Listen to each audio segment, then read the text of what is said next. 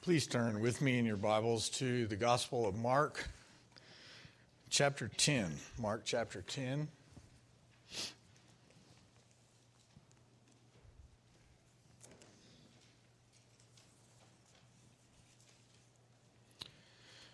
All three Gospel accounts, those being Matthew, Mark, and Luke, the synoptic Gospels, they record the two events in our passage today in the same order and for the same reason to show the stark contrast between the rich young ruler and the children who were brought to Jesus. In Mark 10, verses 13 through 16, Jesus reiterates what he had said earlier that those who would be saved must become like children in their humility and simple trust in Christ. He says, Truly I say to you, whoever does not receive the kingdom of God like a child shall not enter it. And then in the rest of the passage today, the rich young ruler who comes to Jesus provides what we know is a stark and sad contrast to the humility and simple trust that Jesus has talked about here at the beginning. There is another contrast in our passage today that will rock many of us probably to our very core, and that is the incredible difference that we see in the content and the way Jesus presents the gospel. Especially when we compare that to the content and the way much evangelism is thought of in our own day. The account of the rich young ruler is perhaps the best place in the Gospels to help us see how far off much evangelism is in our day. This is an exciting account because it helps us get back on track to think biblically about what the gospel really is. But it's also tremendously sad because we're brought face to face with the enslaving power of sin. Now, today is actually the first part of this passage. I don't know what you have planned for next Sunday, but if you don't get next Sunday, it's not going to be complete. The encounter itself is what we're looking at today, and the basic issues we'll get today but next week in part two, we see many of the implications of what had just happened with the rich young ruler as, as usual, our quote unquote hero disciple Peter asks some more questions on behalf of everybody else. Jesus explains further, and it's really, really a mind blowing kind of response. So I'm going to read the whole passage today so we can get the whole context.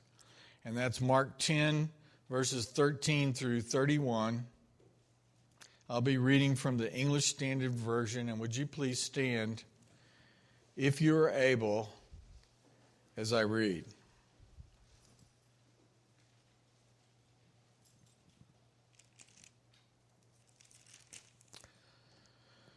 And they were bringing children to him that he might touch them. And the disciples re- rebuked them.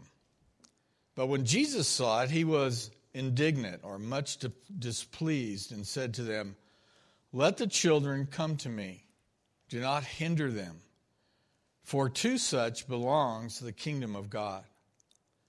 Truly I say to you, whoever does not receive the kingdom of God like a child shall not enter it. And he took them in his arms and blessed them, laying his hands on them. And as he was setting out on his journey, a man ran up and knelt before him and asked him, Good teacher, what must I do to inherit eternal life? And Jesus said to him, Why do you call me good? No one is good except God alone.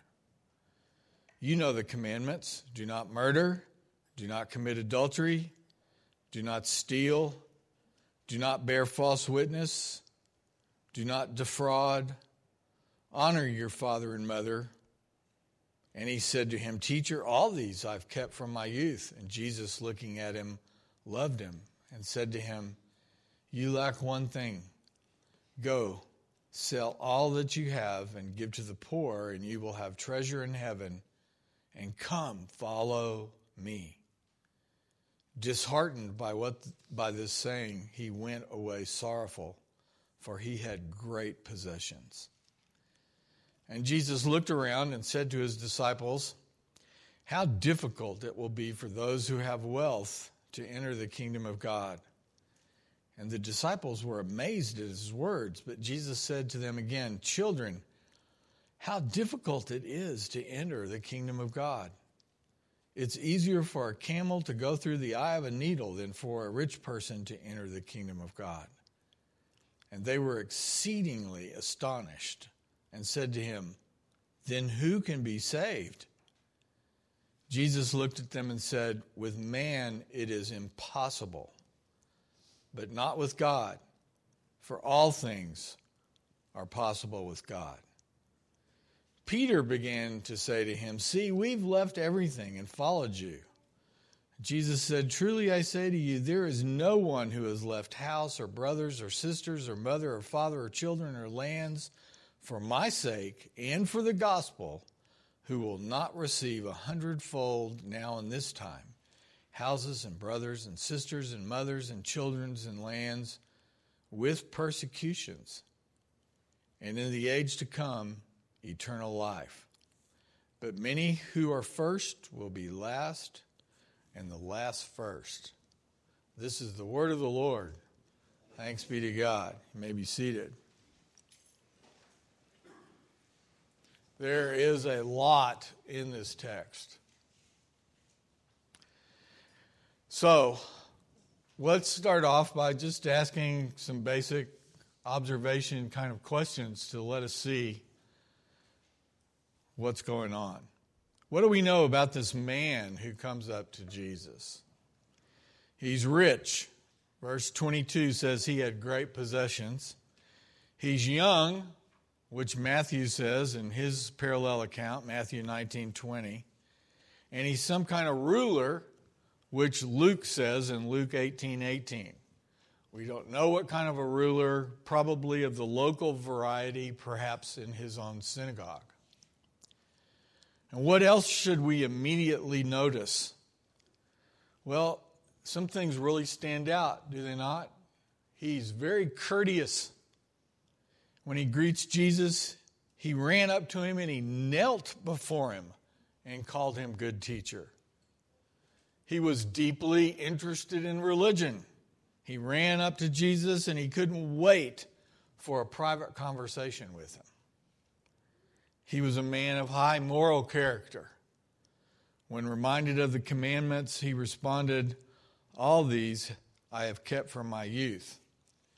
Next week, we're going to go into some of this deeper. Fathers with daughters, you would welcome this guy to your house to see your daughter. That's the appearance, is it not? So keep that in mind as we keep going. The question the rich young ruler is concerned about was what must, here the key words, I do to inherit eternal life. So, right off the bat, we know that this, this question indicates that he was thinking in terms of Jewish works of righteousness. He wanted to do something to merit eternal life. We ask the same question so much, and you hear it all the time. Well, just tell me what I've got to do. And we can tell from the text that he was very concerned that there might be something more he needed to do than what he understood the Ten Commandments to be saying. He was bothered by what his heart was telling him. And yet, with all this, what is the first thing that Jesus does? What is the first thing that he does? He rebukes this man. He says, Why do you call me good? No one is good except God alone, there in verse 18. And what Jesus is doing right here is initially directing the man's attention back to himself and who he is. The rich young ruler is polite, he's deferring, and even flattering to Jesus for Jesus' reputation as a good teacher. But he doesn't understand the key, most important element, and that is who Jesus really is. And therefore, what reverence towards God is. So, the first thing we see Jesus doing is pointing the man back to the character of God. He does it quickly. There's not exposition, there's not a lecture here. But he does it by a few words and by demonstrating it face to face. He knew that the rich young ruler was addressing him politely, but he also knew that he was addressing him with a superficial view of what goodness is. And he obviously didn't recognize how good Jesus was. And if this man had really believed with all his heart that Jesus was good, completely and perfectly in the highest sense of the term, he would have gladly obeyed the command he was about to hear. And he would have been empowered to do so because God would have brought him to himself as he recognized it gladly. But he was approaching Jesus, regarding Jesus as just a good human teacher, which is why Jesus says, No one is good except God alone. This is another one of the expressions that most of us have to chew on a while that Jesus gives us. We have to chew on it to recognize the full importance of what he's claiming. And it might sound something like this Am I completely and perfectly good, even though you don't understand this? Young man, you're asking God in human flesh an important question. And I'm going to answer you, but in a way that you do not expect. The evaluation the young man gives of himself right after Jesus, what do you think about that?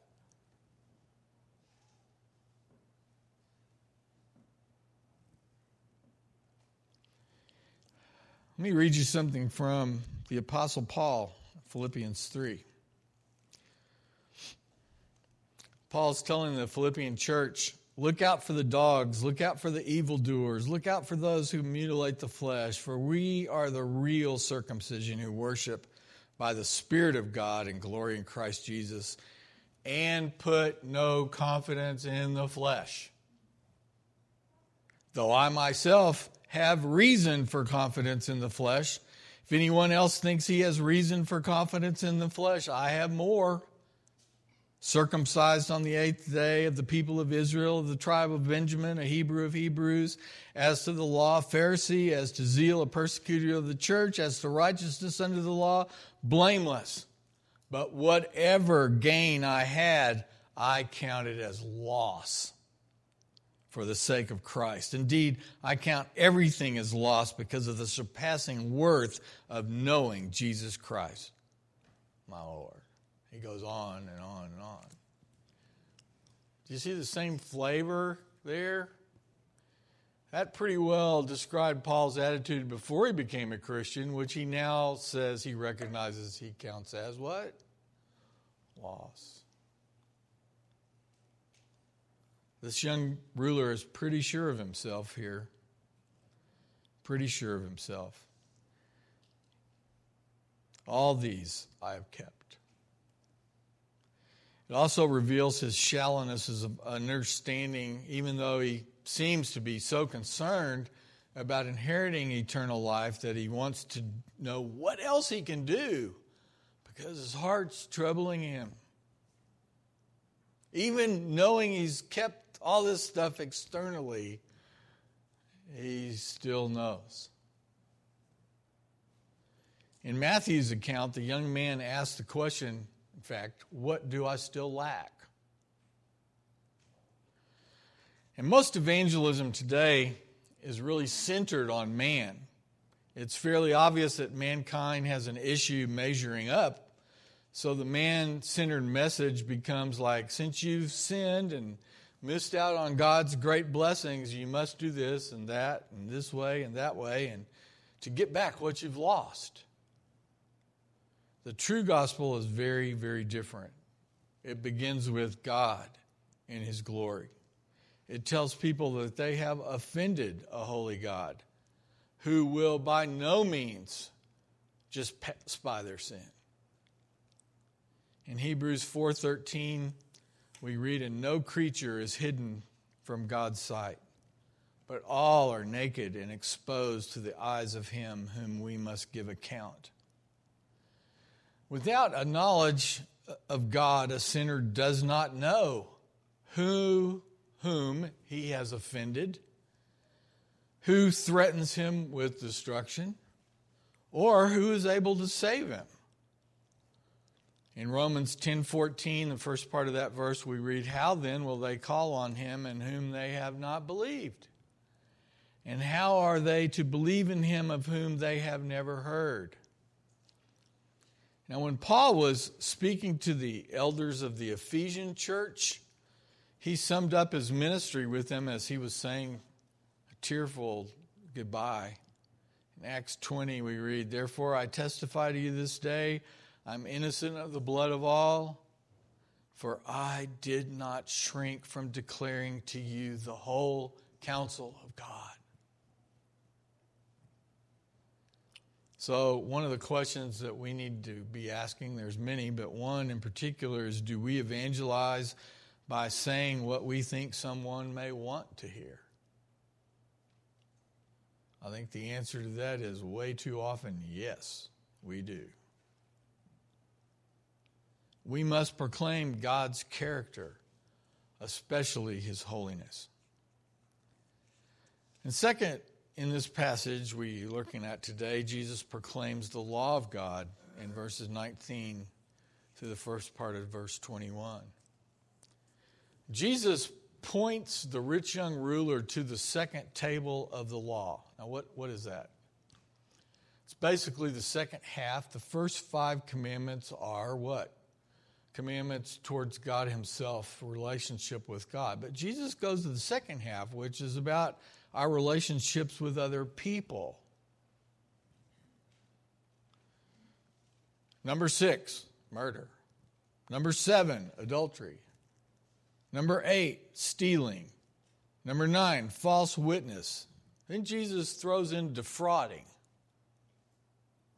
Don't be confused. That's really kind of an application of commandments number eight and nine, if you put it together. It's deceiving someone and taking something from them. So it, it includes a lot of things. And the last thing Jesus says, he, he goes back to the first commandment in the second table of the law, number five, about honor your father and mother. Matthew tells us that there was one more this, that sums up the whole second table, and that is, You shall love the, your neighbor as yourself. That's the whole second table. So when Jesus was asked to sum up the greatest commandments in the Gospels, what did he say? he summed up the first table of the law you shall love the Lord your God with all your everything. And you shall love your neighbor as yourself, the second table.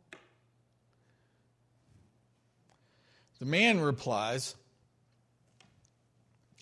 Teacher, all these I have kept from my youth. And then we know that he said, What do I still lack? Now, while there's no doubt this young man was a very moral person, he obviously didn't see the darkness of his own heart, even though he was bothered by um, what was going on there to make him say, What else? What do I lack? He knew that there was something lacking. his main focus was external to the external acts. James 2, verse 10, James writes, For whoever keeps the whole law but fails in one point has become accountable for all of it. And we need to be reminded of the purposes of the law here. One of the purposes of the law is to convince us that we're sinners and that we need a Savior. In other words, to reveal sin to us as sin and point us to the Savior. Another purpose is to restrain evil. If you got a lot of people that know the law, it tends to be restrained as the Holy Spirit works through them. And to provide a guideline for living for those who already belong to Christ. Jesus then answers the man's question by applying, guess what? What was left out? Which commandment? Five, six, seven, eight, and nine were covered. What about ten? Ten is, you shall not covet. Jesus didn't list that one. There's a big debate over why. I think it's pretty obvious. He probably could have picked any of the commandments and left it out. The guy would have said the same thing, and he would have used some other example. But this one was especially pertinent, pertinent because of him and what his real idol was in his heart. So, with mercy and grace, Jesus is going to point this out to him. What does he say? You lack one thing. You might want to say, You lack one really big, obvious thing. Go sell all that you have and give to the poor. That doesn't mean you are supposed to go sell everything you have and give to the poor. But let's put this in context today. For this man, this hit right where it hurt. We find out later that this man had great possessions in verse 22. In other words, he was extremely rich. He coveted things, property, possessions, wealth, money, who knows, influence, respect, all the stuff that goes with it. In other words, he desired his things and his wealth more than knowing God and, more, and being safe in Christ. He was blind to who he really was here. He wanted to do something himself. Can you imagine? We talk about this all the time. If I saw Jesus, I would have. How many people came face to face with Christ and had a, a conversation with him and they walked away like this man did? Many. Many.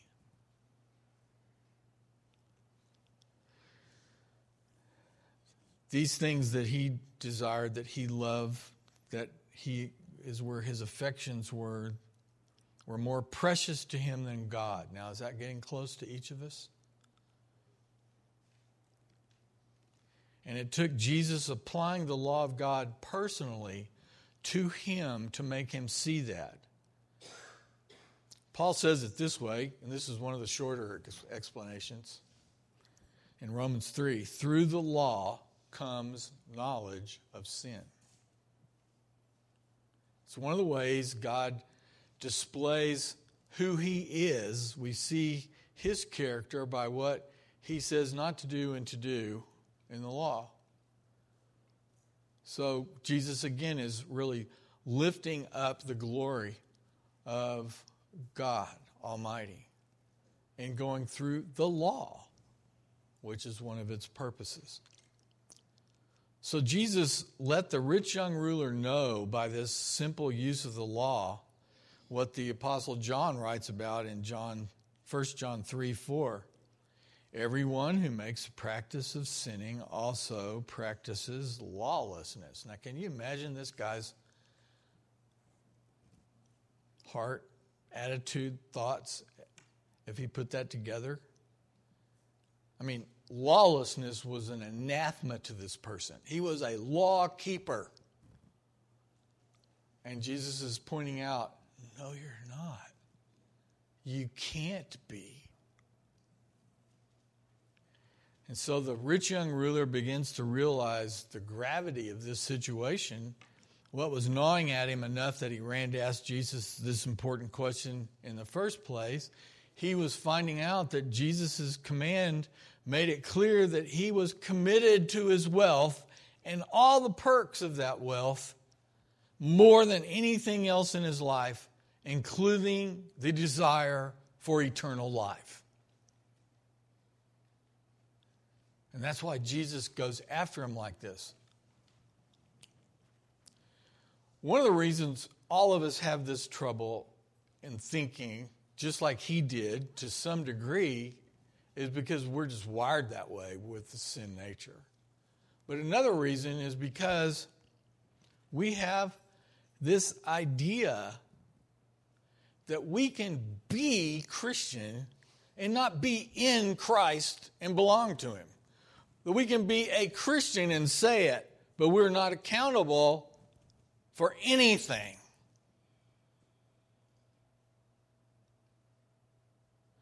He bought us with His blood. If we recognize what God has done in the plan of redemption, we don't obey the law mainly by a sense of duty.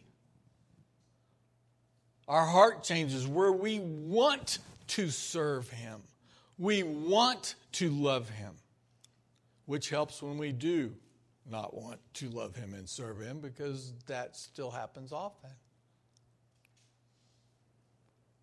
So Jesus has pointed out something here really pretty quickly that is amazing. Normal evangelical practice in evangelism is to swiftly run to the cross of Christ before the sinner even understands how great a sinner he or she is. The cross means nothing apart from the demands of the law. How can today's sinners who just don't really know about God and His holy law and demands upon them hardly at all anyway see themselves as condemned sinners? The idea of sin is strange because God's law is foreign to their understanding.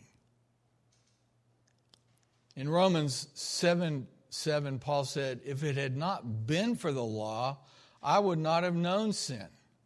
I would not have known what it is to covet if the law had not said, You shall not covet. This usually, hopefully, happens all at the same time as Jesus is doing here. I mean, you think about this, well, he didn't say it exactly, he didn't explain it enough. He's there in person, he's teaching. These people knew what he'd done, the miracles he'd done, the way he spoke to the Pharisees. They'd seen him. Here he is. He's God in the flesh. You go, well, his disciples didn't even get it yet. You're right. Not completely. It's almost too much for them to even imagine. We cried out for the Messiah for 500 years and more. More, more, more. He's here. And they missed it. I don't know about you. It sounds like me. Right here, miss it. It's because they weren't really looking for the right thing, partly. They were looking for benefits from God, for independence from the Romans, for us being the number one people on the face of the earth. You name it. You see how that motivation hurts us? So, if the law then is needed as an instrument to bring perishing people to Christ, how have we more or less silenced the law? to the point where many Christians are embarrassed to even mention it. It's always been hard. In our day, it's getting dangerous. By not wanting to proclaim the truth about who God is and how holy He is, we actually rip the gospel message in half.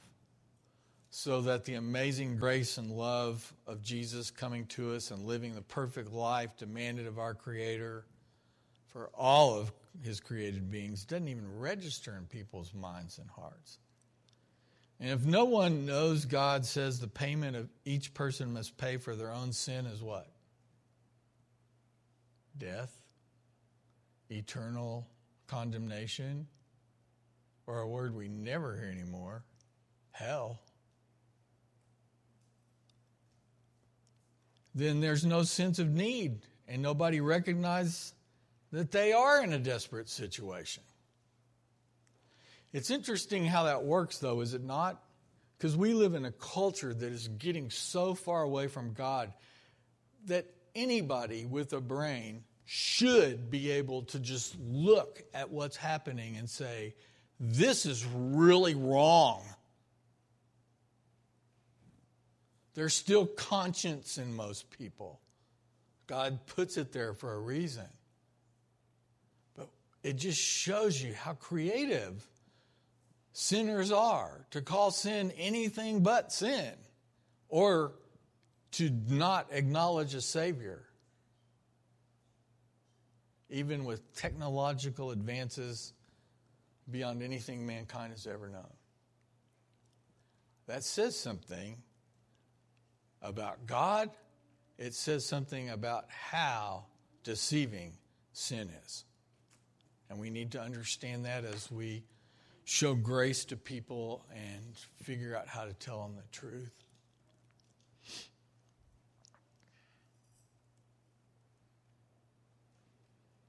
If no one thinks they're sinful because they don't think anything is unlawful, does that describe our culture? Except for not treating your pets right. Not down on pets. But when dog and cats all of a sudden have more worth as living beings than humans do, we have an issue, a big one. So if people don't think they're sinful because they don't think anything is really unlawful, then they desperately need to know what the truth is about their condition before God. That knowledge should make Jesus' death as a payment for their sin really mean something. And we know that that is even warped, do we not? Even in ancient days, when I was in college, we used to go around on the campus of a major state university with 40,000 people, and we would use examples of people who were free. And yeah, I just love everybody. And then we'd see somebody nearly take somebody's head off, and all of a sudden the law became real important when it involved them and they were cheated, they were stolen from, they were abused. And that's across the board, it's still true.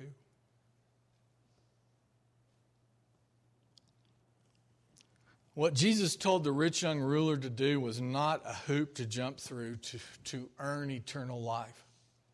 That's not what's going on here. The man asked for that something else he could do to inherit eternal life. But Jesus' command took the man's question and shot it right back at his heart. So he would finally see the magnitude of the idol that he was in love with and truly wanted to serve more than ever knowing God. And if the young man had gladly obeyed Jesus and given up all he had, it would have been a sign that he had trusted Christ and therefore wanted him more than his stuff. But that's what Jesus is driving at here. Third thing we see here is that Jesus proclaims the faith towards him as God's son. We see that in the last part of verse 21 and 22. Look at all of verse 21. And Jesus, looking at him, loved him and said to him, You lack one thing. Go and sell all that you have and give to the poor, and you will have treasure in heaven. And come, follow me. That's the emphasis. You lack one thing. Jesus had revealed the one thing that was keeping this man from trusting Christ and having eternal life the security of his wealth. For other people, it's other things. True? You want to know what idols are? An idol in your heart that's keeping you from knowing God is anything you love more than Him. Oops, the list just got pretty long.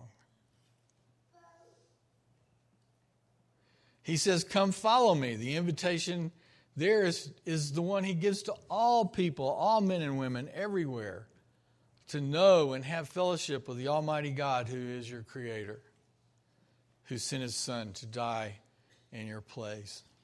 Why wouldn't you want to know and serve the God who loved you so much?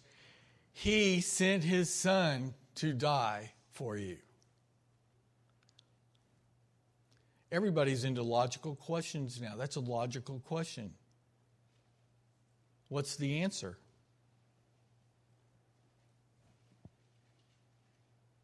People don't want to be accountable to God. They want to do what they want to do. We still want to with the sin nature that's still in us. Praise God when that's completely gone. Jesus was not making a case here for universal asceticism. You know what that is giving up all your wealth and living a life of conscious denial. That's a big academic way of saying you just rough it, you just whip your body, you just do all the stuff that Luther did in the monastery, trying to beat sin out of himself. It doesn't work. That's not what Jesus is doing here. Neither was Jesus recommending poverty for all of his people, because poverty does not deliver anybody from the love of money. In fact, if you're desperately poor, all you want is more money, usually. It's a universal condition. Most of the time in the Gospels, coming to Jesus and believing in Jesus mean exactly the same thing. In one place, Jesus says, Come and follow me. In another place, he says, Believe. Both are together in John 6 35. Jesus said to them, I am the bread of life. Whoever comes to me shall not hunger, and whoever believes in me shall never thirst. What do you do when you eat? You drink and you taste and swallow. He's using the word comes and believes same way. We also see how following Christ is incorporated into the idea of coming and believing. It parallels the idea of abiding that we see all through the New Testament, especially. Again, in John, he links so many of these things. John 8 31. So Jesus said to the Jews who had believed in him, If you abide in my word, you're truly my disciples. Notice that for this young man, coming and following Jesus would be evidenced by his change of mind about Christ. In other words, we really see both repentance and faith being called for here. Repentance and faith are like two sides of the same coin. They're both found together, even if they're distinct. They are inevitably joined together in the new believer's heart. True faith always re- involves repentance, and repentance always has faith motivating it. We have a whole Sunday school series trying to explain one of the misuses of the repentance word to mean something else that's added as a work. It's worth studying, it's important. And this is why the, in the scriptures, evangelists sometimes only tell sinners to repent. You notice that? In some places, they only demand is that they believe, or sometimes both are mentioned.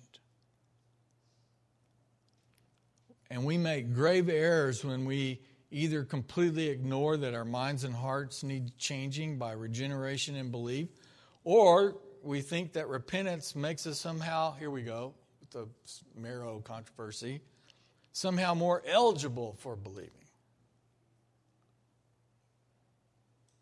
Known of people who've gotten baptized because they thought it'd get them clean so they could start over to please God. That's not what baptism is. The rich young ruler left Jesus disheartened and sorrowful because he'd learned what? That trusting in Jesus implied he would need to give and entrust himself to Christ. He chose to keep his possessions now and give up eternal life forever,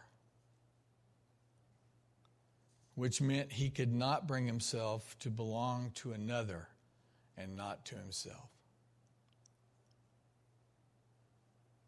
If you believe in Christ, you're in him. If you truly believe in Christ, you belong to him. If you truly know Christ, his blood has bought you. We are no longer our own. We are Christ Jesus' the Lord's. And that has so many implications. So please understand this young ruler would not have merited or earned salvation if he'd sold his possessions and gave to the poor for that reason. You're like, oh, this is one more thing I need to do. He got it that he couldn't do that because he loved it more. Because nothing we can do can merit or earn our salvation. It's by grace that we're saved through faith. So in Scripture, the demand for following as a disciple is made where? Does it come in as a surprise after you find out that if you accept Jesus, all your prayers will be answered, your family will be great, your house will be paid off, you'll get your car, you can ask whatever you want? Oh, and now I have to start obeying him? You know, a year or two later. Is that the way it works? That's the way a lot of people think it works. We find out about what it means to follow Christ at the outset. Jesus ever say that? Do you ever hear the narrow gate? It's at the beginning of the narrow way of eternal life. Following as his disciples is not an afterthought added for more the more enthusiastic crazy believers. Jesus, as he shows here, never gave people the idea that following him, taking him as who he is, is what that means, the Lord was optional. It's not optional. Practical acknowledgement of Jesus' lordship, yielding to his rule by following, is the very fiber of saving faith. Notice those words were careful. Fiber of saving faith.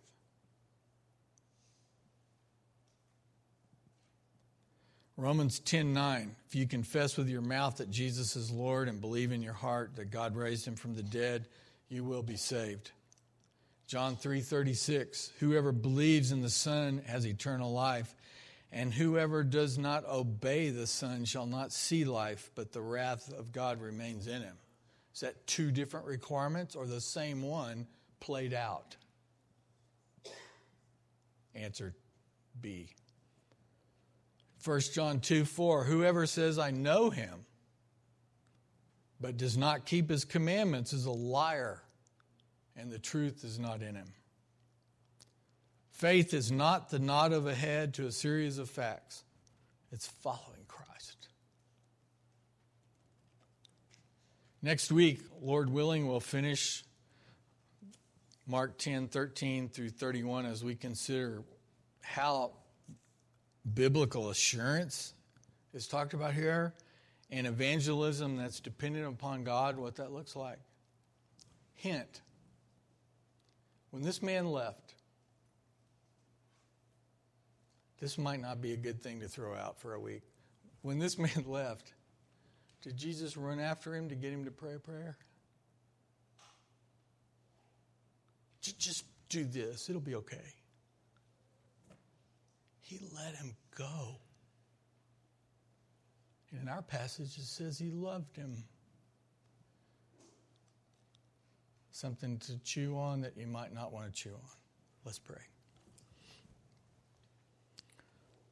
Oh Lord, thank you for your word. Thank you for the multiple resources we have in your word that give us accounts of Jesus' life on this earth. We thank you for the way you open our eyes through your word by the power and attendance of your spirit to see you more clearly for who you really are. And we pray that you would continue to do that. We know that one of the most um, obvious things that happens in us when you work like that is humility before you and before one another.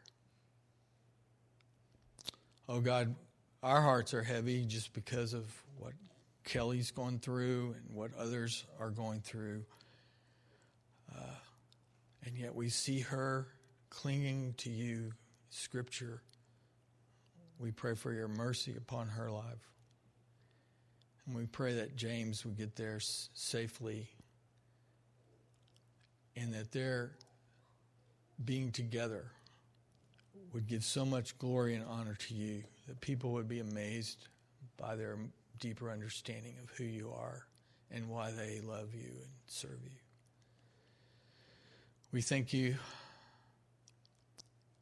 for the way you work in our lives. And we pray for the fathers here that you would equip them with your power, your assurance, your understanding to be courageous, to know what to stand on in the world we live and what what to work out some other way and how to stand in your grace and your peace and be peacemakers amongst so much adversity. Build in us what you desire to honor your Son. It's in His name we pray. Amen. Would you please stand for our benediction? To the King of all ages, immortal, invisible, the only God, be honor and glory forever and ever. Amen. You're dismissed.